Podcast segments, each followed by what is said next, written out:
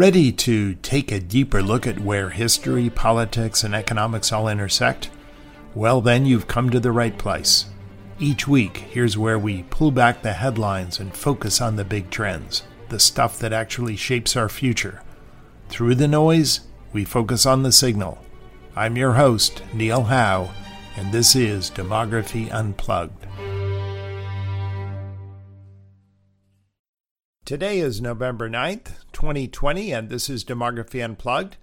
Welcome back, everybody. Uh, as we did last week, I have on my podcast my fellow analyst, Christian Ford. Christian? How you doing, Neil? Uh, back down closer to D.C. than I am, and I assume they've unboarded the stores after the election's over.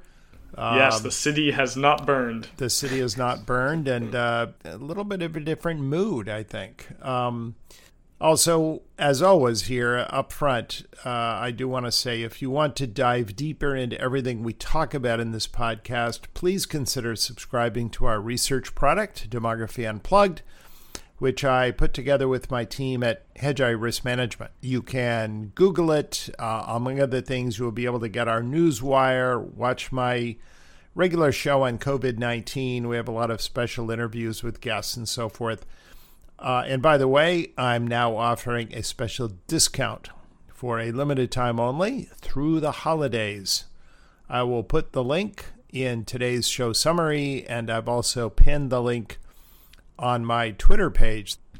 Lately on this podcast, uh, we've been replaying interesting conversations, and guess what? We're going to be doing another one of these conversations on this show. Just this morning, I had a good long talk with uh, Keith McCullough, who's my CEO, CEO of Hedgeye. We talked about the election, what uh, the polls got right and wrong, how this election fits our longer term fourth turning perspective on history and on generational change. And I must say, we had some fun on this show. At one point, Keith claimed uh, that he belonged to his own party, consisting of just himself, and how he wanted a political leader who would pragmatically make choices on policies that actually work. So I called him a quintessential Gen Xer, and we went on from there. So we were kind of pinning people down there, and, and yes, there were some some good zingers about uh, boomers on the show as well a lot of uh, a lot of people were listening uh, to this show, and uh, they had a lot of questions. Obviously, we couldn't get to all of them, uh, but I answered a number of them. And we have a we have a polling process as the top questions rise to the top, and and I think one of these questions um, was about whether the fourth turning was this time global, and I said it was for the most part, and I explained my reasons. So so, anyway, uh, we've got all that long conversation coming right up. Before we get to the replay, let's do our usual start uh, with you, Christian, and um, I don't know, going over how the markets did this past week. Well, the markets are up, Neil. The S&P 500 is up 7.3% over the last 6 trading days, and the global Dow is up 6.3%. And as for the VIX, volatility has come down. If you remember last week before the election, it was up in the mid to high 30s, but it closed today at 25.68. Well, that's the lowest it's been for a while. I, I um, right. I think it might have been briefly lower um, in the uh, I don't know I don't know when maybe a couple of months ago, uh, but yeah, it definitely we predicted it would go lower uh, and uh, post election, uh, and it has is a obviously 30 day expected volatility is the VIX. Uh, and Europe has done uh, not quite as well as the U.S. for obvious reasons. I think there's a little bit more relief just that it's over uh, in the U.S. than in uh, the rest of the world. And furthermore, as we'll get to in just a second, uh, Europe has some COVID issues. Um, what what else has been going on? Do we have any economic indicators uh, for we do. the week? Okay, shoot. We have the ISM manufacturing PMI for October. Now that went quite a bit higher, came in at 59.3. With that, we saw faster increases in new orders and production. So some pretty strong growth there. Uh, we also got the ISM non manufacturing PMI, and that slightly dropped but was still above 50. Came in at 56.6 for October. And that is the fifth straight month of expansion, but albeit it's still the lowest growth we've seen since May. Right. Uh, then, other than that, the biggest other news we had is we got the unemployment rate for October. That dropped to 6.9%. Yeah, 6.9. That's actually. Um that's actually pretty good. Um, yeah. So maybe uh, this, you know, delayed stimulus uh, turned out may not have been such a bad idea. It's obviously uh, hard on people who need it. On the other hand, if you want to get people back to work, uh, it's the way to go. I know um, it's complicated because you had the uh, the FEMA money, and then you had the emergency that some states could afford on their own. So, you know, as typical uh, as since COVID 19, uh, I look at the United States and it's like the Holy Roman Empire. It's just, you know, millions of little places are all running their own policies. Uh, it, it's hard to generalize. Um, but nonetheless, uh, it's uh, uh, it's it's actually not been a bad policy, and uh, I don't know. Maybe we should talk a little bit about the um, uh, first of all the election. You know, the markets are clearly responding to the election, and they're responding to. Um, should mention this the the news from Pfizer, right? Uh, the vaccine, right. which apparently uh, reportedly a very cryptic report about 90 uh, percent success rate um, we don't know what that means, right? Uh, we've we've gotten these reports before from trials. These are unofficial reports with no statistics or documentation. Exactly, Neil. We don't even know if this 90% effective rate does this mean that people aren't getting COVID or they're getting COVID and having lesser symptoms and not dying. They really gave us no information on it. Right. So we'll have to see more about that. Just a little bit on the cautionary news. Um, uh, speaking of uh, the efficacy of vaccines, we have the incredible case of a planned minkicide in Denmark, right? Seventeen right. million minks are going to be put to death. Uh, they're going to gas them and they're going to burn them. I hate to go through the grisly details, but uh, it's just frankly what they're doing. It turns out that Denmark is the Europe's leader in uh, mink production.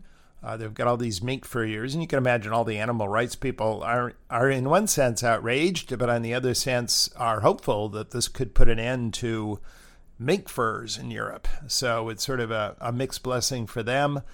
Why are they being put to death? Because it turns out that minks uh, not only get COVID very easily and pass them to each other, but they are generating a mutation uh, which uh, is problematic uh, for humans because when humans get COVID from minks, uh, they do not uh, respond to any of the normal.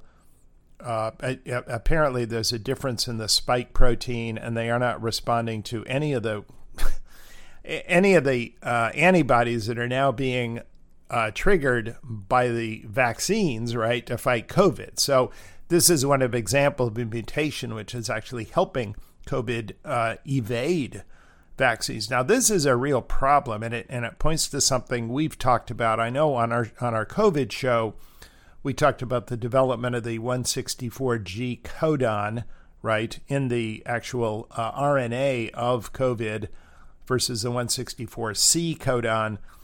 And this has made the virus more easily transmissible. I know there's a lot of debate on this, whether this is simply um, an accidental growth I think when you go to a variant, a mutation which, you know, uh, was non existent to now dominating 90% plus of all instances of COVID worldwide today, I think you have to say that that's not accidental. I think that's a, I think that's a survival advantage. It looks like to me, and you have something similar going on here and a bit more dangerous, right? So I think you know what's what's the broader point here? Uh, the broader point is you have a whole class of animals. What are minks? Minks are um, a certain type of um, uh, uh, mustelids, I think they call them, right? Mustelid. Right. Weasels, badgers, otters, ferrets, martens, minks. I mean, just all kinds of things. I, you know, if you have one of these, um, well, you probably know what I'm talking about. They have short legs and round ears and thick fur, and a lot of them dig, and I don't know. Anyway, they're interesting little animals. Uh, but apparently, they all belong to a type. They all very easily get COVID 19, and apparently, they spread it back to humans. Turns out a fair number of people in Denmark already have this variant, so they're not going to round them up and get rid of them. I don't think we're going to see that policy. But nonetheless, uh, the question is whether this particular mutation uh, they can uh, uh isolate in humans.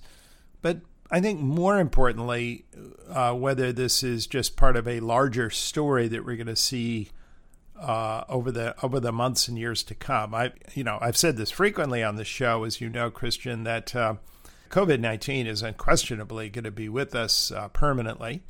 Uh, it is going to be uh, it is going to mutate and it's going to adapt itself to vaccines. It's going to adapt itself to practices. It doesn't want to kill us. Uh, frankly, it would prefer that we don't die. Uh, it just wants to survive, and and so there's going to be a cat and mouse game. I think uh, just sort of indefinitely. We're not going to get a, a single solution. We're just going to have to deal with it, right? So that's that situation. I would say on the COVID front, uh, we're seeing the beginning of a real lockdown in, in Europe, right? And I'm certainly going to talk about this on the show on on uh, Thursday. National lockdowns in the UK, in France, Germany, Poland. Although in Poland they're politically correct on the populist side, they're not calling it a lockdown, but in effect it is a lockdown. And then much of much of uh, Central Europe, um, including uh, Czechia, you know, the Czech Republic and Slovakia and uh, Austria. You know, this is, I think, a little bit why, uh, also why the uh, the markets are a little bit more res- restrained in Europe. One thing we didn't talk about uh, is, you know, people are asking, how's the market responding? With regard to the politics, let me just say, I'm not going to say much about it at all because we talk a lot, I think, uh, with with Keith uh, on the conversation coming up. Talked a lot about uh, uh, particularly how the polls got it right and got it wrong, and sort of the the, the politics going forward. But I, I think we want to talk a little bit about uh, Biden and the economy. Um, and I think in general, uh, the response has been positive. I think markets are responding positively, completely aside from the end of uncertainty. There is a consensus that uh, Biden's policies will be a little bit more predictable, stable. You know, Trump actually um, bragged about the fact that he always wanted to surprise people, right? I mean, in fact, that was his negotiating technique. You know, never never let your adversary know what you're going to do. well, he often didn't let you know the American people know what he's going to want to do, right? I mean, he just sort of, wow, where did that come from, right? And I think that uh, Biden's style is very different. Um, I do think there are advantages uh, to Trump's style, particularly dealing with adversaries. Uh, I think it's a little bit more non-productive when you deal with, uh, you know, your own uh, your own citizens that way. But I think Biden has made it very clear that he wants to um, he wants to have you know longer term policy strategies for different areas. The kind of ways he's going to do about higher education, ways he's going to do about uh, health care and and antitrust and so forth. I think it's also very clear that everything that he is going to do is going to be on the moderate side of the spectrum. Um, and as we talk about a little bit again, I don't want to upstage my conversation with Keith, but I think one of the places that the Democrats really got in trouble was down the ticket, not so much in voters deciding, you know, to choose Biden rather than Trump, but down the ticket where they actually uh, delivered somewhat of a rebuff uh, to the Democratic Party brand, right? I mean, you look at it. I mean, all of the close states, they lost Senate races. Uh, they actually managed to lose uh, uh, House seats, which is just incredible to me. And um, and they didn't do all that well in the in the in the state elections either. They actually lost a governor uh, of course, that was in Montana. That was that was Bullock who actually tried to run for Senate. Well, you know that was a mistake, right? Yeah. didn't didn't win that one. But my my point is though that there was a sense that uh, the Democratic Party is unfocused. They are more of a coalition party than the uh, Republicans. That's a strength. Uh, because it means you're reaching out to people who are ideologically different. I think the Republican Party is much more ideologically homogeneous.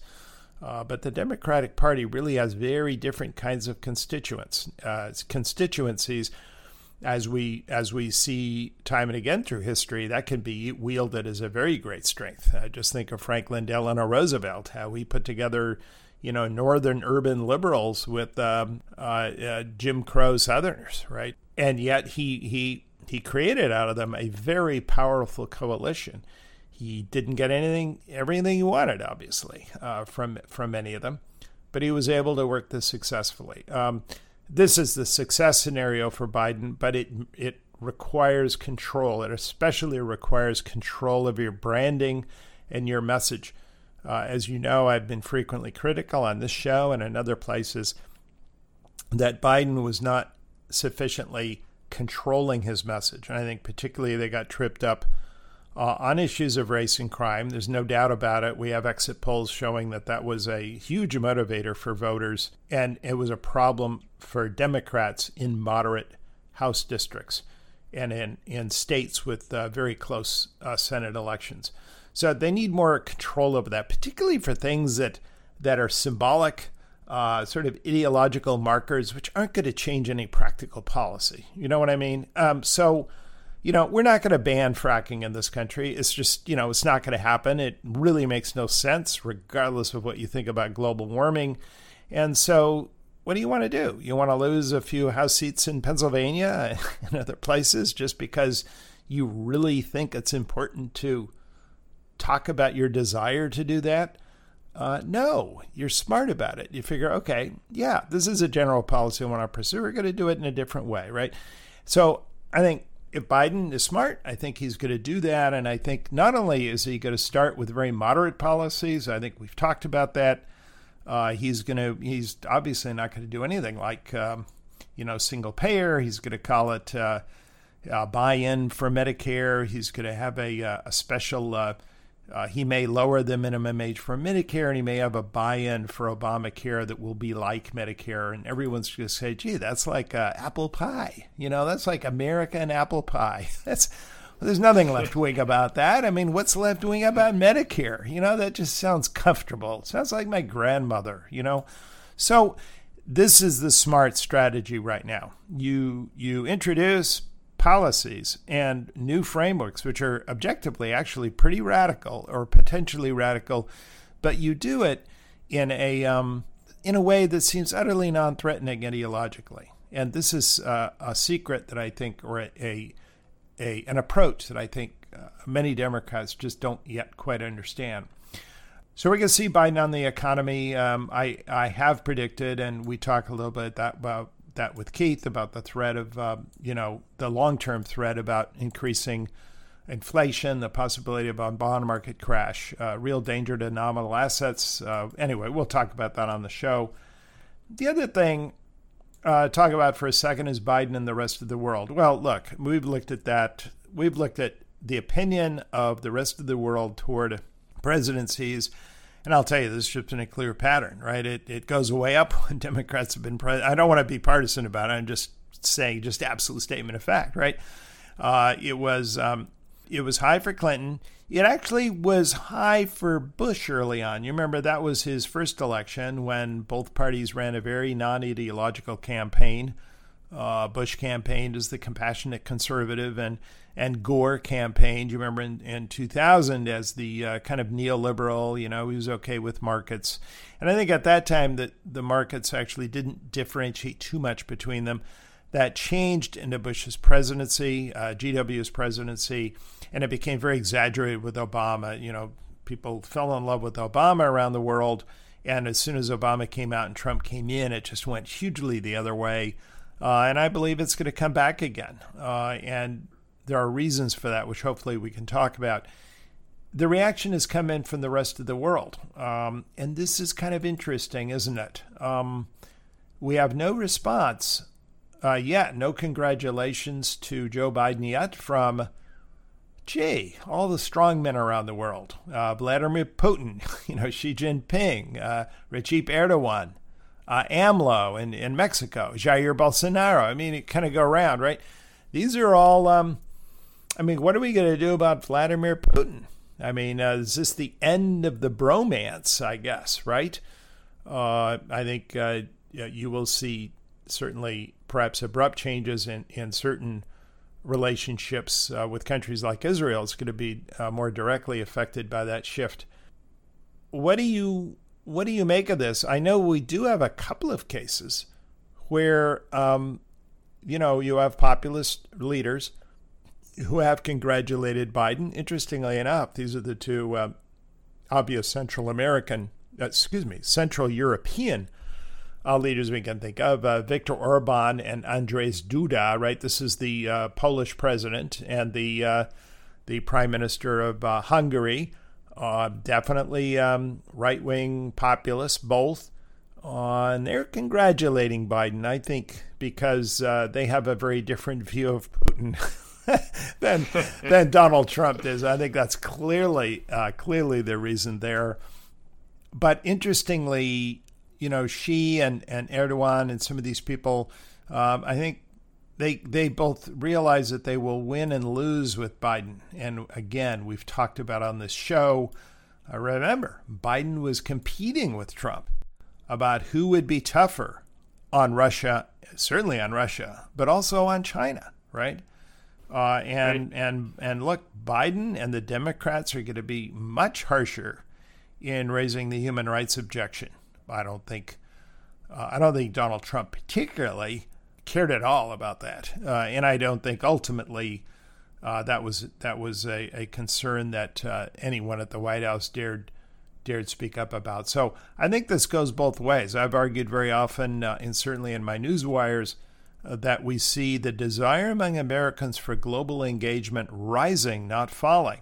Although there's a big partisan shift on this, right? In the Republican Party, we see a certain gravitation increasingly toward isolationism, unwillingness to, for instance, engage in conflict with the rest of the world, whereas it's actually going the opposite way among Democrats. So I find that fascinating because it's a little bit counterintuitive.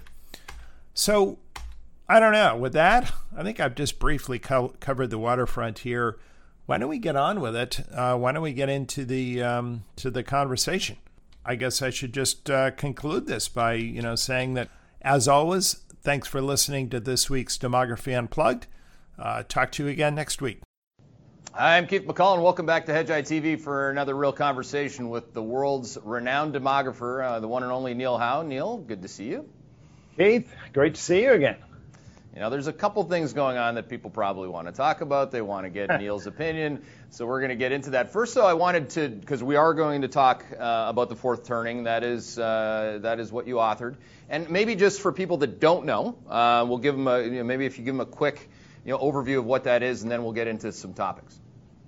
Well, the uh, the thesis of the turn- turning, which we um, laid out in books that came out in 1991, but more notably in 1997, uh, is a theory that uh, history moves through recurring patterns or cycles or rhythms, and uh, and that and that uh, four stages, it's kind of like seasons of the year, and that the last season is the winter season, and that's the crisis era when institutions are um, torn down and rebuilt uh, uh, relatively rapidly, tremendous amount of political engagement going on, and uh, and that we're in one right now, right? Uh, we have one of these roughly every 80 or 90 years, uh, starting from the 1680s uh, in both the colonies and in um, well, really throughout Anglo-America. But we've had one, you know, the American Revolution, the Civil War, the New Deal, the Great Depression, and we're back in one what drives these rhythms is um, generational change. And uh, obviously, a lot of my work has been involved in talking about generations, defining them, uh, understanding their dynamics. And crises aren't the only rhythms uh, that we talk about historically. We also talk about rhythms of awakenings, right? And not reshaping the outer world of economics and politics, reshaping the inner world of culture, values, religion. Uh, these also follow an interesting pattern. They occur roughly halfway in between these great outer world crises. And, uh, and all of this is interwoven with a distinct pattern of generational change. And I don't know, is that that's a little summary right yeah, there? That's perfect. Now now now you get to get into the fun stuff, which is to put the uh, put the Biden Trump uh, debate and, and all the political zeitgeist that goes alongside it. You know, in where are we in that history?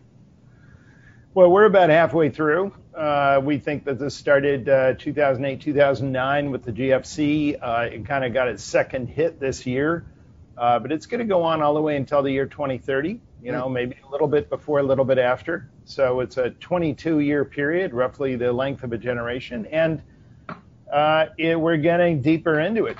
Uh, the interesting thing about this election, and actually this is a trend that started in 2018 is the sudden, huge improvement, I should say improvement, but rise in uh, civic participation, namely as measured by voter participation. In 2018, the by-election, that was the um, the highest voter participation rate in a by-election going back 100 years, all the way until 20, uh, 1914. Wow. Uh, and the, this year, it looks as though this is the National Election Project. They've just calculated it. Think of this, Keith. Since 1972, the uh, share of eligible voters who actually vote has only three times risen, just barely over 60%. Uh, this year, it's going to be something like 66.5%. That's the highest since 1900. That was the, that was when William McKinley ran for the second time against William Jennings Bryan. Uh, so this, in a way, you'd say is good news. I mean, uh, come on. I mean, how many decades after decade do we complain Americans are apathetic, they're disengaged, you know, they don't care about, you know, what's the ma- well, say what you will about the Trump era, love him or hate him, this guy has gotten Americans on both sides re-engage with politics, right? They really care now what's going on. The bad news is kind of a good news, bad news story. Uh, the bad news is the reason they're re-engaged is because they think the other side is going to destroy America. so, you know, a lot of it is driven by hatred and fear. I hate to say it. Negative motivations matter in politics. Um, some nine out of 10 voters on both sides believe the other side will do permanent harm to America. Uh, both sides overwhelmingly say that it matters in terms of policy. No more of this complaints about Tweedledum, Tweedledee. I mean, when, when Bush ran against Gore, you remember uh, G.W. Bush ran against Gore in 2000, a huge share of voters said, this doesn't make any difference, right? This, this election doesn't matter. These people, Gore was running as a neoliberal. George Bush was running as a compassionate conservative. Do you remember that? And everyone just said, this doesn't matter, right? that has completely changed today. So you could say that that's actually a benefit. Voters are being given clear choices today. Um, but one of the costs we see is this growing polarization in America, whereby everyone is increasingly aligned on policies that are diametrically opposed to each other and you can see this most clearly. Um, this was actually described um, uh, in a book by um, uh, uh, an author named Bishop. This was called The Big Sort. It came out about 10 years ago. But he described how increasingly people are relocating with uh, voters that think the same way. Wow. One, one fascinating thing is if you look at landslide counties, that is to say, counties in which uh, one uh, the the winning candidate beats the other candidate by, by, at least 20 percentage points. That number is growing and growing and growing. Think of this, Keith. Back when Bill Clinton uh, ran against uh, George Bush Sr., that was 1992. Uh, only 38% of America's counties were landslide counties. In 2016, when Hillary Clinton ran against Trump, 60% of America's counties were landslide. And we think that in this current election, it probably is going to be up at around 65%. And one interesting thing you see too is happening is that the, uh, the, the progressive side, the Democratic side, is getting bigger and bigger minorities on a smaller and bigger and bigger majorities on a smaller and smaller number of U.S. counties. Mm. So most counties, the majority is going for Republicans. I, so I have I have one good comparison to you. You'll enjoy this. Uh, when Bill Clinton won in 1992, uh, he was a Democrat and he got almost 50% of America's counties. Now, his popular majority was about 6%. It wasn't that much larger than we expect Biden's to be. We think Biden is going to come in at around 4.5% uh, popular margin. So it was around 6, 6.5%. he got almost half of America's counties. He got something like 1,500 counties in, you know, 3,100. Hillary Clinton, who won by two percentage points of the popular vote in 2016, she got only 490 counties. 490 out of 3,100.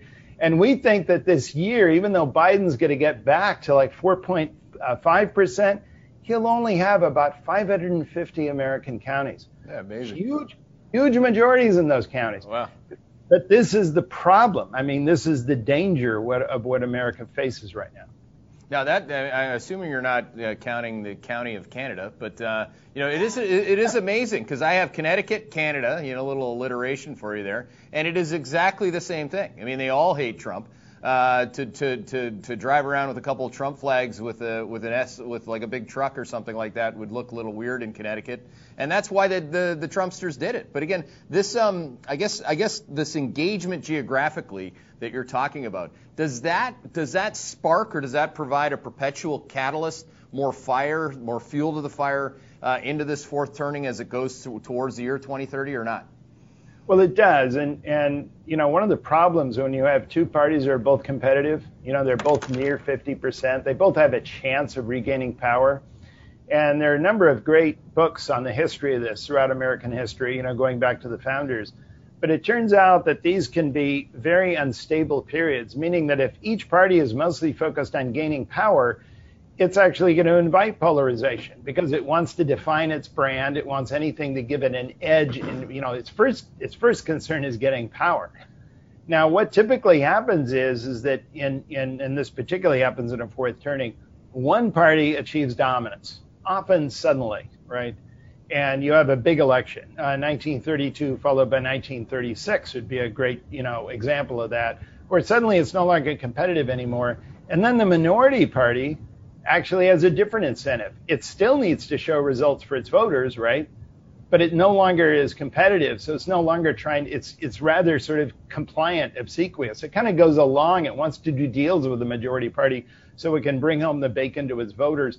You saw that, you know, Bob Michel. Uh, so we don't remember him today, but he was um, uh, uh, back in the 1980s, and he, he always used to say, uh, "Well, you know, this is what you expect of a." of a minority party, you know, it it it it it, it goes along to get along, but of course that damages its chances for ever regaining uh, power, right?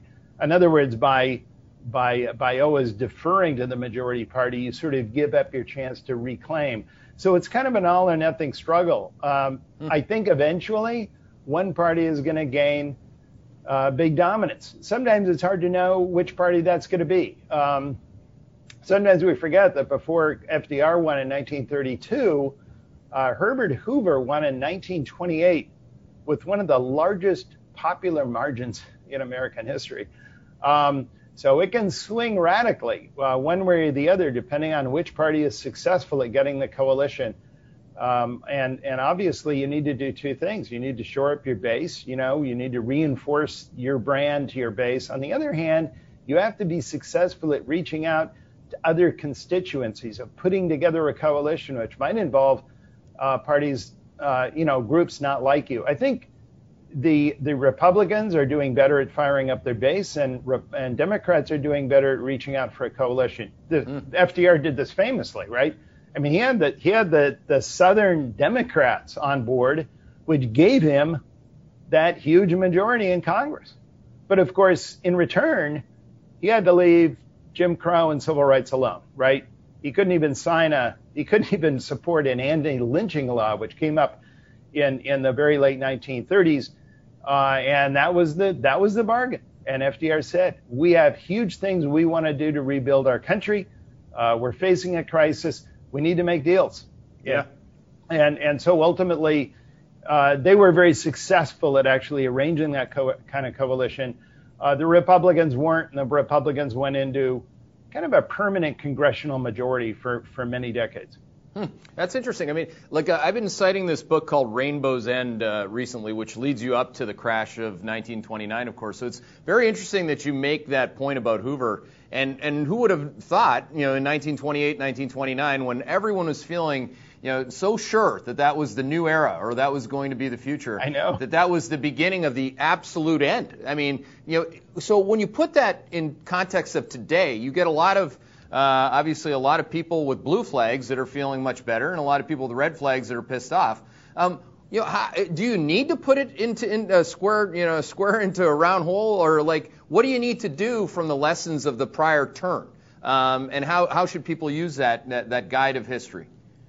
Well, again, I think uh, obviously uh, there are generational reasons to be very concerned if you're a Republican, namely that we do see a great deal of generational continuity. The, uh, the, in other words, who you vote for and who you bond with in your uh, in your early 20s, uh, you know, late teens, early 20s, when you first start to vote, uh, definitely carries with you, uh, mm-hmm. right? So if you came of age as a young adult in the uh, in the early to mid 1930s, you're a lifelong Democrat, right? I mean, even in the Great Society, you're still, you know, uh, uh, you know, you're still worshiping FDR. You're, you know, the you're remembering his him as an icon, and so you're always supporting unions. You're always supporting a lot of this stuff. Uh, and and and similarly for Xers uh, who were born in the early 60s, came of age with Reagan. Uh, they continue to vote more uh, Republican than people their age bracket uh, even today. So so this is the um, um, this is the problem you deal with if you're a Republican, and I would say Republicans, I think, have to make a have to think outside the box at this point. They really have to think, how can we get our message to expand our coalition. Uh, they need a coalition. They can't just keep doubling down on people who, who's, you know, sort of reinforcing their, their core base. Uh, that's only going to work so far. Uh, you know, it's only going to take them so far, and it's unlikely to be successful. Well, with that, I mean, does it does it have to be a certain way? Does the turn have to be a turn in the political party? In other words, does the blue flag carry as far as it can into the very end. Like literally, I mean, we have eight or nine years left on your timeline here, so yeah. you know, trying to think yeah. that through in terms of what happens well, next. Typically, if you're going to have if if if public policies uh, is going to uh, be changed, and you're going to make you know kind of sweeping reforms, and you're kind of reshape institutions, uh, one party is going to have to take charge, right? Yep. That was easy easy for Lincoln during the during the Civil War. All the Democrats just left. they seceded. So, you know, suddenly the, the Republicans ran everything, right? That was easy. Uh, and, and obviously during the New Deal, and you saw the same thing through the American Revolution, one party achieves dominance and, and it reshapes things. Uh, and then, of course, you have different generational waves within that. Uh, I think a lot of the power for uh, uh, building up as opposed to tearing down uh, comes from the the rising adult generation, which is this case in the millennials, and back in the 1930s it was the GI generation. It's interesting. And how do we uh, start to put, um, and I guess maybe some, you know, just to get people up to speed on on, on the gray, you know, what, what do you call them, the gray beard or the gray person at this at this stage? the gray champion. The gray champion. Who the yeah. gray champion? And and I think everybody would have a, a, pretty good guess on on who they think that that was and who the next one would be. And Kamala Harris. Right. Well, you know, gray champions are um, are are made; they're not born. Uh, and very often these are people they're always uh, representing an older generation. They never belong to, uh, you know, the generation of young adults. So uh, Franklin Delano Roosevelt was an example of a gray champion for the GI generation. It's amazing how many of them, how many of the great liberals that came out of that uh, generation, including, uh, you know, uh, you know, Kennedy and and and LBJ uh, just worshipped him, you know, mm-hmm. as as young adults. Um, uh, uh, for the Civil War, it was Abraham Lincoln. Uh, he was the the older leader who was very deft at compromising and coalition building. A lot of people don't understand Lincoln. Uh, he was he was he was I, he was very late, you know, to actually endorse, you know, emancipation and so on. He was very canny about it. He wanted all those border states, you know, in, in his hands first, right, before really prosecuting the war. He was he was very good, um, and and for you know many candidates probably for the American Revolution, an obvious one that comes to mind who was just universally venerated even during his lifetime uh, was George Washington. But these are these are definitely older leaders. They represent uh, either the nomad or the prophet archetype, and they are they are made, they're not born, meaning these people are not necessarily people that you would have bet on before the crisis. Uh, they simply adapt and seize the opportunity. Uh, Abraham Lincoln was an extremely unlikely person. I mean, no one, you know, just given his lowly origins and his gawkiness and his awkwardness and the almost flukish way in which he was elected in a four-way election in, in 1860, the fact that he got into power at all, but he used his opportunities masterfully. FDR the same way. FDR very much unlike his, um, you know, his third uncle uh, uh, Teddy Roosevelt, uh, was not particularly um, uh, uh, gifted. Uh, no one ever thought it. You know, everyone thought Teddy Roosevelt was, you know, just this incredible dynamo. I mean, he was he was just an amazing person, even as a young adult. you know, writing books, just just just an incredible, charismatic per- person. Franklin Delano Roosevelt was not, and there was a lot of misgivings uh, even in 1932, despite the fact that how poorly uh, Al Smith and the Democrats performed in 1928. Uh, a lot of misgivings about him taking uh, the the uh, the nomination, and he he again he started slowly. He actually started as a moderate. He ran on a on a as you know platform of balancing the budget. It was it was actually very cautious but he gradually was able to work the system very deftly, particularly in the realm of, of, building coalitions. Never wanted to get too far ahead of the of the public. I think he was very good at that, particularly with regard to entry into World War II. I mean, that was masterful because I think he, with the oil embargo against Japan, I think he, he knew where this was leading. I mean, it could only lead one place, right? There's no way Japan could survive with this uh, uh, stranglehold on its source of energy but he's sort of, you know, I'm, I'm not responsible for this. And then, of course, the attack. Oh, we're outraged, right? Uh, I, I, think it was deftly done, and he ba- basically maneuvered public opinion to where he wanted, uh, and he was he was, in the end, uh, epically successful. Mm-hmm. Now, uh, and on the on the question of Kamala Harris, or when we start to think about um, females in history, I mean, I, obviously, I can think of one in the UK in particular. Well, I think you know she's she's a she's a woman to watch. Uh, she definitely has uh, charisma. You know, some would say an attitude. Uh, she can kind of take control of a room. I think. Uh, I think that's clear. Uh, I think she displayed a little bit of that in, in her debate against um, uh, Mike Pence, right? and and again, we have to wait and see. Uh, the the the the persona will appear in the context of events. Will they take advantage of the events? Uh, without the events, you can't really achieve that. Um, mm-hmm. Bill Clinton used to complain, you know, when he left the presidency, he wished there had been a crisis. You know, he could have been such a great president. and, and well, he was a reason he was reasonably popular president. Uh, you know, he sort of rode the tides of, of the 1990s but nothing really happened in the 1990s, and nothing was going to happen, right? I mean, he basically sort of went along with, um, you know, big government doesn't have to be that powerful. We're going to balance the budget. We're going to get rid of welfare, as you know. We're going to kind of ride the wave of sort of, you know, the, this prosperity and, and the tech revolution. And he was never really able. He didn't have the opportunity to, to become what he would consider a great leader. So he was always he was a little bit frustrated there, but uh, I, I, think the same way as you could say uh, uh, Teddy Roosevelt was.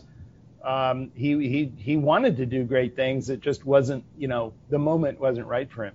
Yeah, I, I think that, that that's something. At least when I think about markets, I think about a lot. It, it has nothing to do with like some government person trying to do something it, it happens at a particular time when a certain move particularly matters. I mean, it's just there's an opportunity, it, and it, you seize it. It's a combination of opportunity and being able to seize it deftly, wisely, right. uh, practically. Well, I think like people are uh, quite attracted to your framework, you know, obviously on generations. But once you go generations and genders, and we start to, you know, people start to say, "Wow, this really," you know, he says something's turning. That that sounds like or it looks like it's turning, and that's, um, I think that that's something that, uh, you know, I know you tighten it up, but also on the institutional point, I just want to make sure I got this question to you because you wrote about it today. You know, this distrust and replacing of institutions, which is, you know, polling. Like people look at, they get upset about Trump, but Trump's upset about something that probably a lot of Americans are upset about. If they could have a better polling system, or hey, some ac- some actual polls that were accurate, you know, they'd probably take that. Yeah, the, the accuracy of the polls is a really interesting question. Um, I mean, it turns out that the national uh, polls uh, were obviously somewhat overestimating for the Democrats, but within the margin of error. Uh, going into election eve, uh, Biden was favored by 7.2 percentage points. Uh, we expect uh, that Biden will get about 4.5 margin. And by the way, if you don't believe me, if you don't think he's going to reach it, you can go and predict it and make money. So I'm just saying, you know, uh, there's a market actually for that. Yeah. You can bet on the margin. And right now it's about 50 50, actually slightly favoring over 4.5%. But here's my point. If he comes in at 4.5, that's going to be within three percentage points of 7.2. That's within the margin of error. And by the way, um, uh, that's that's a pretty large uh, margin. Uh, that is the largest margin since Obama in 2008. And going back before then, it's the largest since 1996. Uh, you know, Bill Clinton over Bob Dole. Uh, so it's a reasonably large margin. It, interestingly, Keith, it's the largest margin for someone running against an incumbent since Ronald Reagan in 1980. Right, hmm. popular margin. Uh, of course, Reagan's was bigger, something like you know, it was over nine percent. But so so I don't think that one was off. Now, the the the um, the states, uh, the the uh, battleground states, kind of went either way, but they generally came in kind of how we were calling them. Uh, I think where they really got it wrong, systematically wrong, and not within the margin of error, was the, all the down ticket uh, decisions.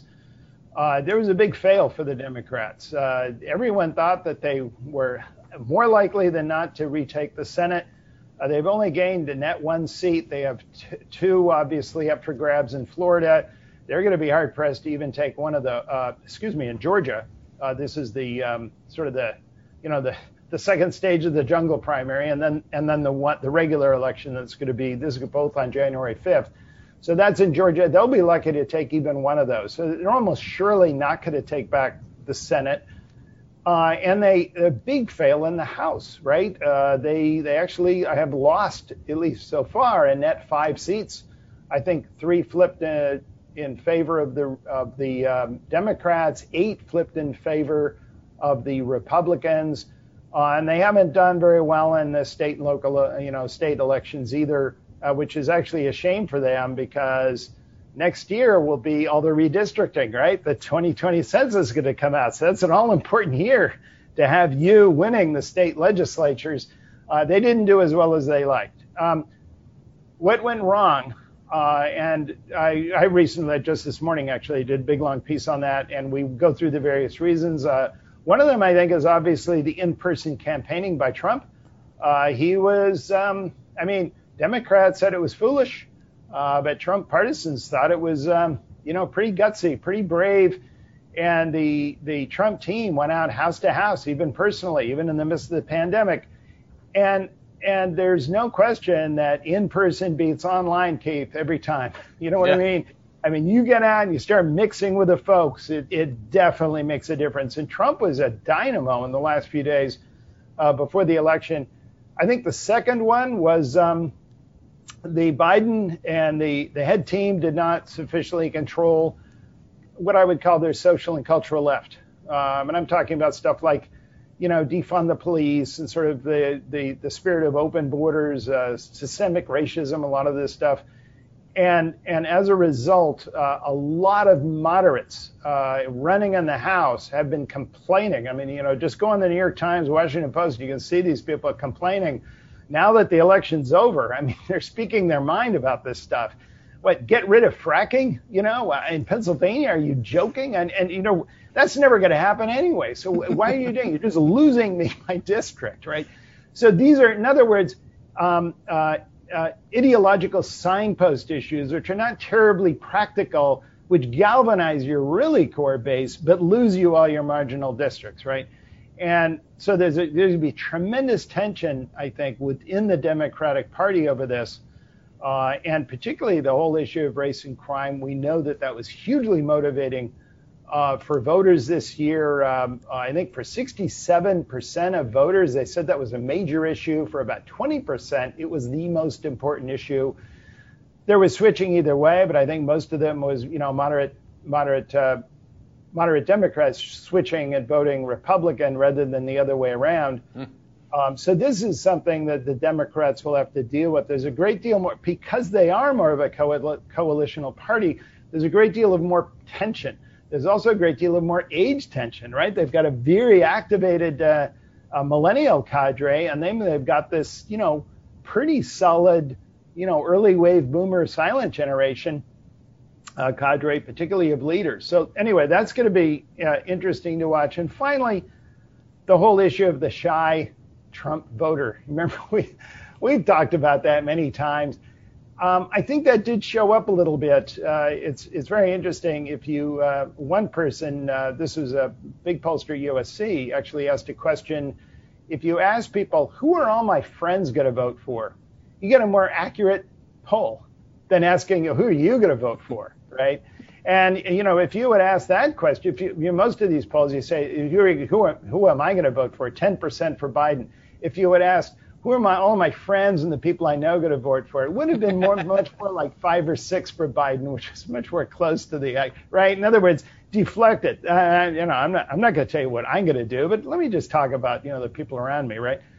Um, and interestingly, though, I think where we've gotten the the shy Trump voter wrong is that we have laid uh, too much emphasis on Trump Actually, I think it's just a shy Republican voter phenomenon. And, and interestingly enough, in the data that I'm looking at, it actually, uh, the shyness goes up by income and education level. In other words, higher income, highly educated Republicans, particularly moderates, are the most shy about talking about, right?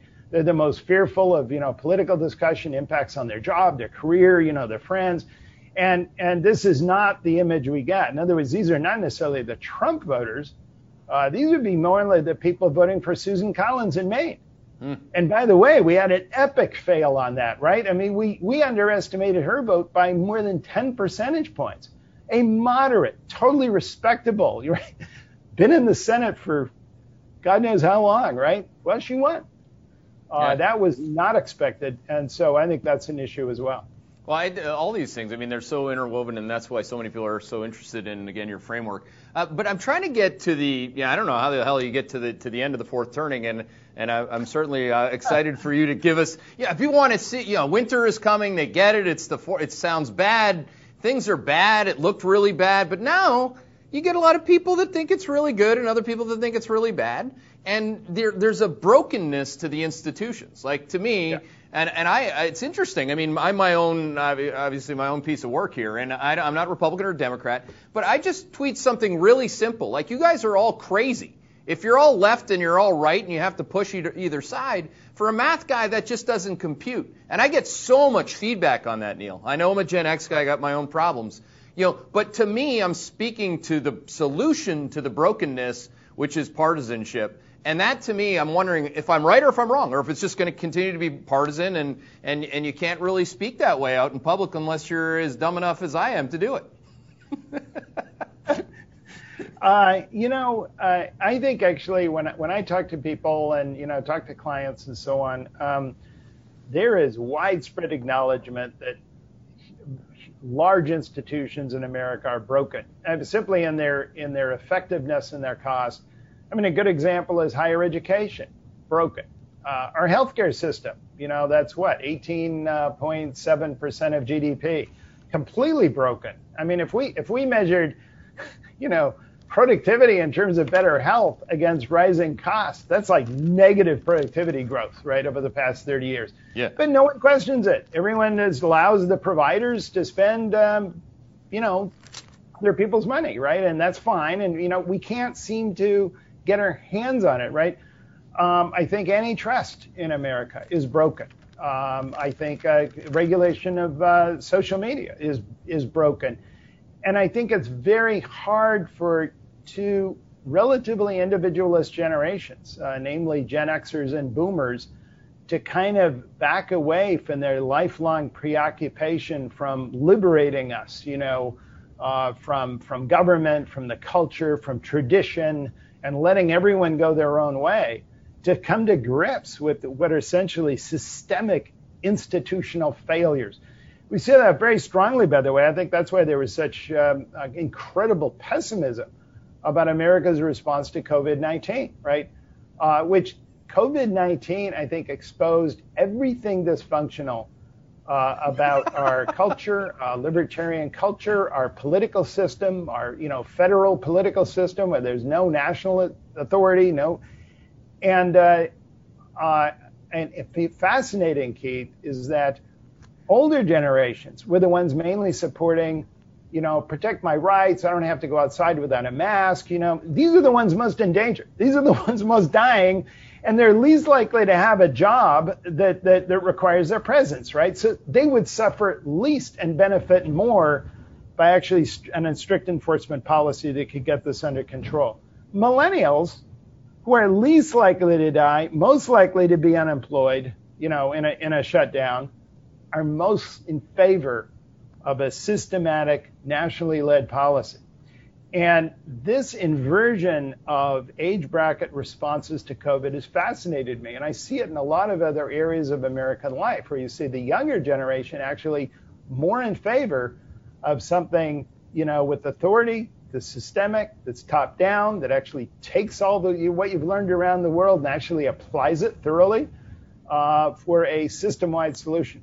Yo, that, that that that's like um that's that's what I mean. You know, we have, if the thing, if we're going, winter is coming and the bad shit's going to happen, you know, I mean, why is it that so many people that, that's the millennial generation asking for that. My generation and the generation older than I, they think that the answer to all this is the Fed, government spending, more government. The government's here. Like, I mean, this is, to me, this is bananas. Like, it makes you kind of, I guess it brings you back to the, at least brings me back to the Benjamin Franklin saying, like, how much liberty are we willing to give up to give us some short-term financial security? And to me, okay, that's like a lot of that's in the stock market, for example, is one way where you could see kind of, wow, we fixed it. We fixed it using the broken institutions. Well, as I recall back in the late 60s, um, it was boomers who insisted if it feels good, do it. Yeah. and uh, there you've got the Fed policy. There you got stimulus, right? Let's, yeah. Uh, don't think about tomorrow. Uh, I remember that from the late 60s as well. So, you know, that's where we are today. These people are now in charge. Yeah. And uh, so, where is this going to come out? You know, what are we looking at? What are some of the long term shifts we're going to see? You've talked about one of them, Keith, in uh, a lot of your recent shows, and that's inflation pressure. Um, you know, as as uh, modern monetary theory, I think becomes de facto uh, uh, accepted uh, by most of the most of the world's advanced economies. Um, you know, if real rates of interest are negative, why you'd just be stupid not to just, just borrow as much as you want, just give it to everyone who needs it, right? I mean, that would just be perverse, right? So we're going to engage in this, and I think that uh, right now I would not want to be uh, at least on a, on a systematic or long-term basis, heavily invested in nominal assets right now, right? I mean, that would just be my, you know, overall feeling about that because I think uh, the inflation that comes out of monetary theory, first of all, you know, the Fed guarantees it's not going to happen and they're going to keep interest rates low until, I don't know, for the next 24 months. But of course, once the Fed starts having to chase inflation expectations upward, that's when you're going to get the huge bond crash, right? Yeah. And and so you you've got to you've got to prepare for that. I think, uh, I I. Uh, and and it's going to be regarded if inflation does happen, it won't even re- be regarded as a bug. It'll be a feature, because that way we take wealth away from the creditors, give it all to the debtors. You know, we tip our economy away from the old, give a little bit of advantage to the young. Uh, so I think in many ways this is sort of a win-win. I think policy always moves in the default direction of where there seems to be a lot more benefits than penalties. I think we are going to move that way. Um, I think in foreign policy, we're going to move toward more engagement abroad. I mean, that's Biden's, you know, leitmotif, right? We're going to be closer to our allies. We're going to we're to engage. We're going to re-solidify our alliances. We're to, well, I think that there there are issues that are going to come out of that. Um, you know, increasing share of Americans uh, uh, uh, think that we have interest at stake uh, in, you know, in the it, you know, in the Western Pacific. And I think those are going to come out as well. I think that's kind of the foreign policy danger of uh, uh, which is which might rise rapidly to the fore in in in the fourth turning.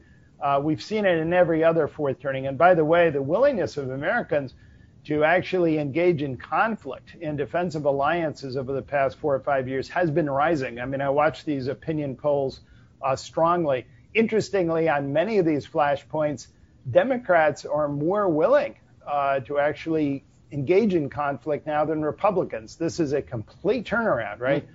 So the Republicans are increasingly becoming the, the party of isolationists. Uh, and the Democrats are becoming the party of global engagement, and if necessary, yeah, we're going to, you know, enforce our will.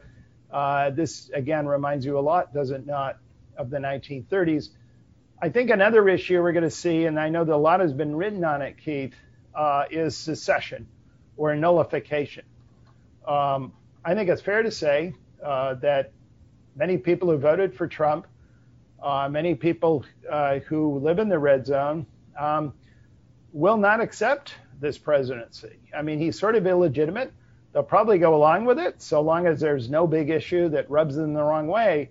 But I think this could be very interesting if you have some sort of tax policy could be income tax, corporation tax, inheritance tax, could be a regulatory ruling. I don't know, either on energy uh, or or something involving you know the culture, right? And you could suddenly have a movement of governors, uh, of people saying, you know, we're just not going to enforce that. Now, mm-hmm. this used to be called nullification. It's come up repeatedly in American history. It actually you know, Jefferson and Madison actually first raised it with the Alien and Sedition Acts. This goes way back in the late 1790s. And then, of course, you know, Calhoun raised it with regard to Southern state rights. But anyway, it's repeatedly been invoked. And every time it's invoked, it always raises that specter. Well, you going to let that stand? or are you going to go in and challenge it? Can you really let that stand? If, if a governor just says, no, you know, that particular rule, we're just not going to, we're not going to pay those tax revenues. Well, that kind of dares the blue zone, doesn't it? Mm-hmm. And, a, and a blue zone that feels vulnerable might say, no, no, we're, we're going to enforce it. We can't back down on this one. Of course, that gives you your, you know, that gives you your, your, your another crisis scenario. I think there are a lot of places this could go, Keith, and and um, you kind of keep it's sort of like three-dimensional chess. You kind of keep kind of keep all of those things happening, right? All of those eventualities possibly even playing out uh, at the same time. Yeah, and then it all breaks. You know, that's what people want. Like the, this to me, and, and you know, because we're at least I think in my own little mind, you know, sometimes tries to get this to what party wins the whole bloody thing fails is basically what the fourth t- turning is institutionally. And to me, yes. like if you and here's a and by the way, if you have questions, please ask them. Uh, some of the questions, the one that just moved to number one in the queue, literally nails this straight on the head. I mean, and and I agree with it in terms of this word socialism because socialism has been a bipartisan policy. Let's be very clear on that. From a market perspective, absolutely. Joining the Treasury with the Fed and spending trillions at a time and debating whether or not it should be an extra half a trillion, that's socialism. I mean, it's not, there's no, there's no conservatism to that. And, and this question uh, from Alex is, is you've said that socialism is in part the millennial, the millennial mindset. Will this be something that fails in the long term? Could that be the fourth turning? Everything fails in the long term. I mean, everything fails in the long term because what happens is, even if it works, you need to adjust it, right? The, the society will enter a new mood, a new phase. People will want different things. Yeah. You'll have a problem of excess. You'll overshoot. Uh, but I do say that in fourth turnings, government always grows stronger. And I really? mean much stronger. Uh, that's just a into rule. it, into it, or coming. I thought coming out of it, the government gets eviscerated. No. Well, no. Coming out of it, it remains strong through the what we call the first turning, right? But it no longer is in crisis. It just very strong institutions. The the generation that that fought the crisis built all these strong institutions, and then they're just beginning to enter midlife, right, and taking over leadership of them. So that would be, for instance, the American high, right, the late 40s, the, the presidencies of Truman and Eisenhower and John yep. Kennedy, institutions very strong. I mean, unions, big corporations. When when uh, Kennedy wanted to thought that the steel makers were raising their prices too much, he just got on the phone, right? Yeah, hey, take those, take those prices down. And, and so the GIs had this very top-down mentality when it came to running the economy. We were a very engaged people. Most people were all civically engaged. There was a tremendous optimism and trust in America back then, and of course, big institutions thrived off that, and they used it we made huge strides uh, on in the 1950s, uh, little acknowledged today, not just in terms of infrastructure, uh, you know, Amerigo vaccines, uh, you know, the, all the research that led to everything from the moon launch to transistors, but also in things like civil rights. Uh, and uh, you know, tremendous migration of African Americans out of the South, for example. We we had huge equalizing trends in income and wealth uh, in the late 40s, 1950s, throughout most of the 1960s, even. Well, that came to an end, right? we entered our next turning. That was the second turning. That's an awakening, and you know that's kind of when, you know, uh, hell breaks loose, and all those trends begin to turn a different direction. That becomes a turning away from trust, obviously, and a turning toward individualism. Uh, and and awakenings have an interesting, you know, unity of their own. If you if you go and and the the, the, the rising generation during an awakening is what we call a prophet archetype. Most recently, it was boomers. Mm-hmm. Uh, but we had, you know, earlier generations like that, the missionary generation born just after the Civil War, the transcendental generation born just after the American Revolution. Uh, this was the generation of, um, of Jefferson Davis and uh, uh Abraham Lincoln and, and Emerson and Thoreau and all those young adults who founded you know, communes and, and feminist clubs all over America. I mean, they were incredibly powerful generation in the culture, uh, just as the prophet archetype always is. Hmm. All right, uh, that's a that's a jammed uh, jammed answer to a loaded question. Uh, here's here's another one. Is the fourth turning a global event, or will this one be the first one that's global? Uh, that's an excellent question, and uh, actually, in a in a book I'm doing right now, but I should mention that by the way. I was gonna ask you, but now you're gonna say it. Just say it. no, no, no, no, no, no. I got a book coming out, but that's actually one thing we're going to talk a lot more about. A lot of these trends we see today are global, meaning there's a lot of coincidence today between uh, generational trends worldwide. Uh, and we've seen this ever since the Great Depression and World War II, where we saw a big civic generation come of age uh, you know, whether it was the Long March generation in China, the independence generation in India, obviously everyone who fought in World War II. Um, and then since then, we've seen very similar archetypes. They may be separated a little bit in terms of age and birth years, but we saw a war child generation coming out of the Depression and World War II. We definitely saw a global boomer generation making itself known in, in 1968, you know, whether it's in uh, Germany or, or Paris, uh, and and uh, we have a, even a global Generation X, you know, very mm-hmm. drawn to urban life, markets, uh, hip hop, uh, which made itself known in, in the 1990s. You know, the Germans called this the Berlin generation for obvious reasons with reunification, and now we're seeing evidence of a global millennial generation I'll tell you something very interesting. Um, there's some fascinating work now done by Roberto Foa, who's in charge of the uh, Cambridge Center for, for Democracy, as well as Yascha Mounk, who works at Johns Hopkins. And they've been pointing out that faith in democracy, trust in democracy, confidence in democracy is dropping in all of these areas of the world, but it's dropping most rapidly among young adults. That is to say, global millennials. Uh, they are disproportionately drawn to populism of the right and left, and they're disproportionately happier whenever populism wins. Um, and this is actually news to a lot of people who think that millennials just want, you know, very sort of moderate uh, antiseptic technocrats. Uh, they they they don't. Um, and and so you see this in Southern Europe. You see it, I think, most remarkably in in, in Southern Asia. Whether you're looking at India Narendra Modi or Burma or, you know, obviously China, where you see an increasing number of the rising generation want to join the Communist Party uh, and revering, you know, Uncle Xi. You see it, uh, Abe Shinzo. You see it in the Philippines, Rodrigo Duterte.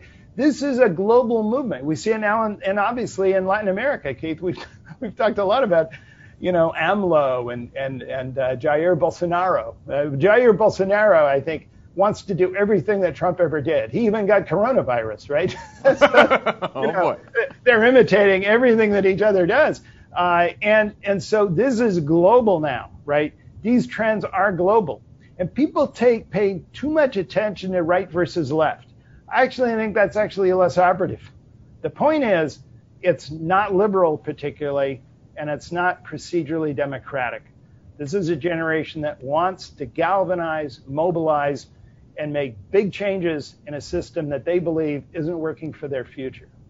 Uh, this is, um, and this, I think this lends itself to this next question, which uh, from Karen, it's she calls it a multifaceted question because it is, you know, and, and it's using really COVID as the catalyst. Like COVID was our first global, you know, of the modern era, obviously pandemic, uh, but crisis, you know, legitimate crisis, some kind of a. I've heard a lot of our institutional clients have often because they're constantly trying to paint what's happening in the market is, as that's going to be the next three to five years. We just came out of you know World War II.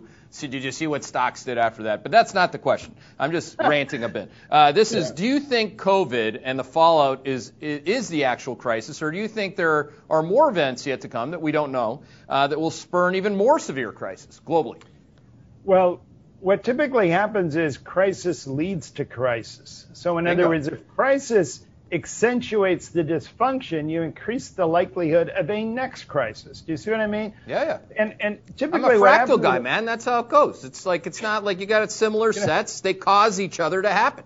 You know, right. And and it and I'm it not some linear growing, guy. I get it. And it's growing rapidity. It's kind of like a chain reaction. And what happens is is that all these individual crises gradually combine into one single huge battle or contest, Kaboom. and you have to win that one, right? And then when that gets solved, all the other questions get solved. I mean, a great example, Keith, is is World War II eventually, which is an enormous global war.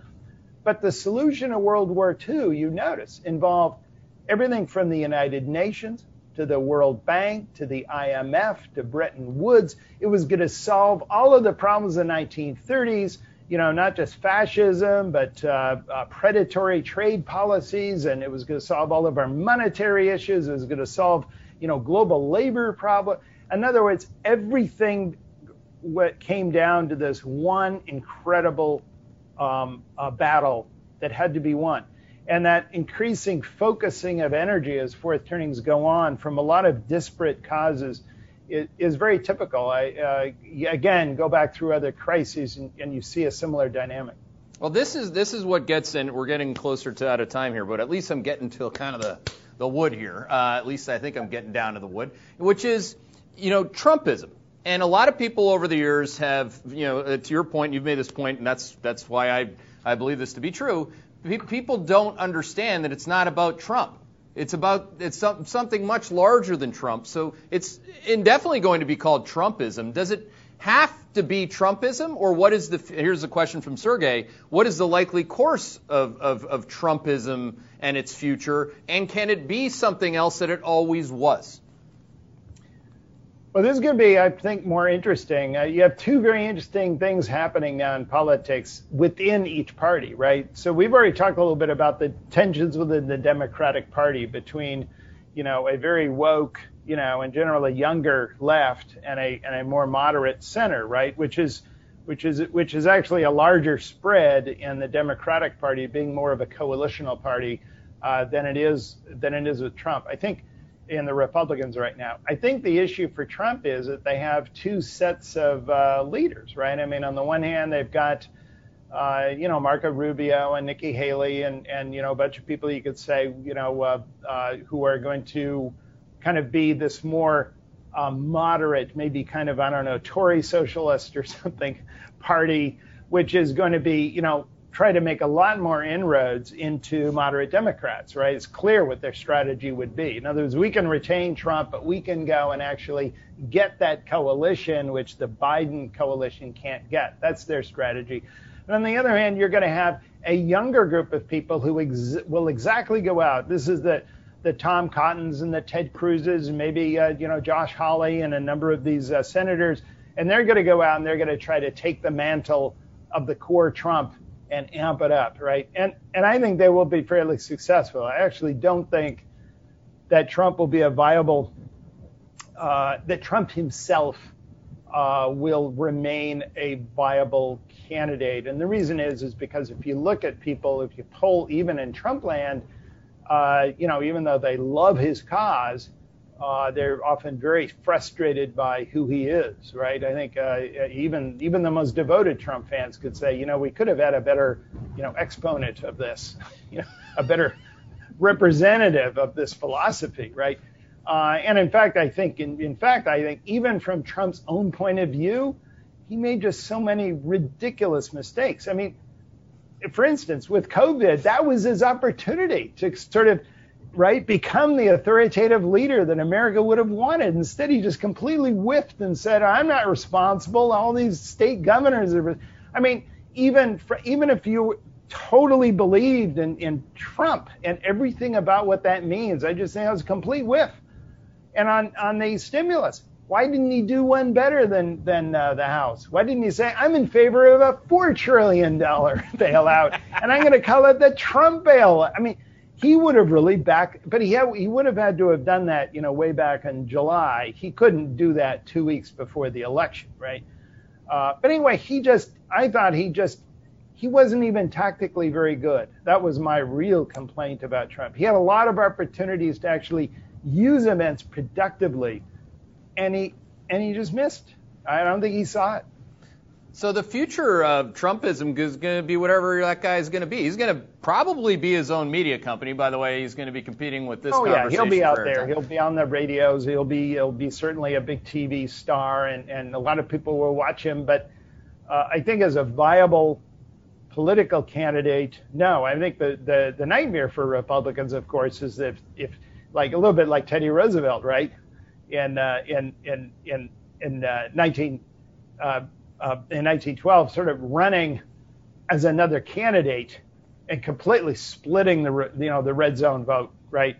And that would be disaster. I mean, that would actually be a wonderful opportunity for true dominance by by the Democrats. And and we've had examples of that. I give you exa- again the example of the Civil War. The Republicans would not have won that massive victory had not the Whigs completely split into southern and and uh, you know northern uh, it, it had that the Democrats split between northern and southern uh, halves, and uh, and then and then you know there was chaos, complete fragmentation of the other side, uh, particularly over the issue of slavery, and that that was an opportunity, and uh, the Republican Party and Abraham Lincoln made use of it, and as a result, they basically, you know, ran the country for the next 70 years.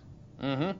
Well, I mean, people. Uh, maybe this is uh, this is definitely my last question on this because I certainly don't know the answer. But I struggle with it, and I'll just tell you personally, I struggle with it. I think a lot of people do that have. You know, again, if I was something, I guess I'd be libertarian. I'd be conservative on, you know, taxes, and I kind of like it as a company that has to pay lower taxes because we can hire more people. You know, there's some pretty basic concepts that we have there that, that, at least from my perspective, don't have to put me in a political box.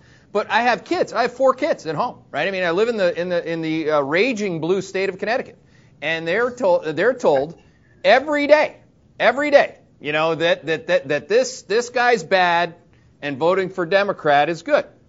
And I and I, I my my uh, my uh, second oldest daughter was old enough to ask me the question on, on election day. She said, "Mom, you know who did you vote for?" So of course Laura voted for for for Biden. And then she asked me, she still didn't know that I don't vote. And she said, because I can't vote, I'm a Canadian green card holder. And she said, Dad, who'd you vote for? And I said, for the Objective Party. And she and, and Laura looked at me like, holy shit, man, you did you really just say that to our kids? And and I and I and I and I started laughing, of course. But you know, is there a place? And this is my question. That's not a political statement. Is there a place in the fourth turning for the actual truth? I mean the fact based, data driven truth that you and I wake up, God willing, two feet on the floor every day. Hedgeye, as an independent research provider, is always had that at, at the core of our mission. I don't believe any of these parties. I believe the data. You know, is there a room, is there a spot for that, or am I being uh, too KM about this, too utopian about this, and it just puts me squarely in the minority that I've always been in? No, you know, I, I uh, so I hate to give you a generational answer to your question. I'm going to talk for a second about Gen Xers. Um, I find this is the Gen X frustration with ide- ideology and, and partisanship in general. Uh, Xers are very pragmatic. You know, I, I want to know the cause and the effect. You know, give me something that I can actually objectively look at and, and I can actually build something. You know, my portfolio. How do I how do I invest? How do I you know what are the rules? What what do I actually do to make something happen? Right. And so I think you really have to, particularly in a fourth turning, differentiate between two realms. There's a realm of ideology in which what everyone believes is a self-created truth, right? In other words, it's kind of like you know, Christianity or any big religion. If everyone believes it, it kind of just makes its own truth, right? Because you kind of have to believe it, and you know, you're right. You understand what I mean, right? Yeah. It's the same way with ideology. I mean, if everyone believes it, well, then that becomes a tool that you can use. You kind of have to go along with it in order to organize people and motivate them, and it, it sort of creates itself. But then you have another realm, which is the fact that you're either right or wrong when it comes to something technological, something with regard to a market bet uh, you may be right, you may be wrong. And I think effective leaders know how to operate in both realms. In other words, they know ideology is ideology. We need to kind of, yeah. you know, pander that or encourage it. On the other hand, there's this realm. If I'm going to send, um, uh, you know, if I if I'm going to send, you know, Patton into the Ardennes, or if I'm going to storm ashore at D-Day, or I'm going to decide, you know, not to island hop, but do some other kind of strategy in World War II, or I'm going to decide uh, to um, uh, uh, you know, to actually, you know, hike taxes in 1937, that will have real world consequences independently of what anyone believes. And I think the secret in life, Keith, see, here we go. Boomer kind of giving an extra in life advice. The secret in life is to keep those different realms apart. There's yeah. a realm where real things have real effects, and it doesn't matter what you think about it, right? Yeah, it's, I mean, it's going to uh, happen that way. It's a good thing I didn't. COVID-19 uh, is a good example. Yeah, it's a good thing I didn't start with my uh, ideology as a Roman Catholic Irish guy. I mean, I didn't go with that. The ideology is absolutely not where I was, and that's that's the point that I was trying to make with Lucy, who's my daughter. On I'm of the objective party, like I'm my own party. I mean, there's no party for me. I'm just trying to stay on the empirical path. And I, and I do think a lot of people that I talk to about this that engage, and, and they have to be closer to your friend, or you never know, they'll just cancel you for life, right? I mean, and like I care. I mean, I, people cancel me all the time. Wow. But but what I, I, but but it's really like um it's it's really an interesting conversation within the conversation that I often find myself having with political partisans. I'm my own party that's spoken like a true Xer, and and I'll tell you, come the revolution, we won't try to mobilize you. We'll just leave you alone. yeah, exactly. Yeah, well, that's. I guess maybe that's why somebody probably gave me the COVID. I just got locked up for 10 days in my own house. Uh, and my wife. And by the way, as a final point, she was probably pretty happy about that too. So. Uh, uh, anyway, th- thank you, thank you very much. I mean, you, as always, you know, you're gi- giving us all an education, and I think that that for for me, the non-ideologue, that's what I was looking for. So thanks for spending the time. We, we right, certainly this appreciate is a pleasure. It. And good luck with your new book. Uh, Neil's next book is coming out in, in 2022. Is it? Is it going to yeah, be? 2022. Uh, we expect. I'll, I have to finish it by the end of next year, but uh, we're already doing a lot of work on it. So awesome. We're uh, we're all looking forward to that. He's Neil Howe. I'm Keith McCullough. Thanks for joining us. Thank you for joining me on this episode of Demography Unplugged. If you like what you've heard and want to dive deeper, I've got some good news for you. I'm offering a special research service for subscribers. It provides unique insights you won't see anywhere else deep dive analysis, charts, videos, and much more. It's designed to help professionals and investors uncover hidden trends and critical developments driving world markets and economies. You can learn more about it online at www.hedgeye.com, or you can just Google Demography Unplugged. You can also follow me on Twitter at Howe Generation. That's H O W E Generation. This content is for informational purposes and does not constitute an offer to sell or buy any investment vehicle, nor does it constitute an investment recommendation or legal, tax, accounting, or investment advice. This information is presented without regard for individual investment preferences or risk parameters and is general, non tailored, non specific information. Hedgeye believes the information sources to be reliable but is not responsible for errors, inaccuracies, or omissions. The opinions expressed are those of the individual speaking. All investments entail a certain degree of risk, and financial instrument prices can fluctuate based on several factors, including those not considered in the preparation of the content. Consult your financial professional before investing. The information is protected by copyright laws and is intended solely for the use of its authorized recipient provided access by Hedgeye. Redistribution or republication is strictly prohibited and subject to the terms of service at hedgeye.com.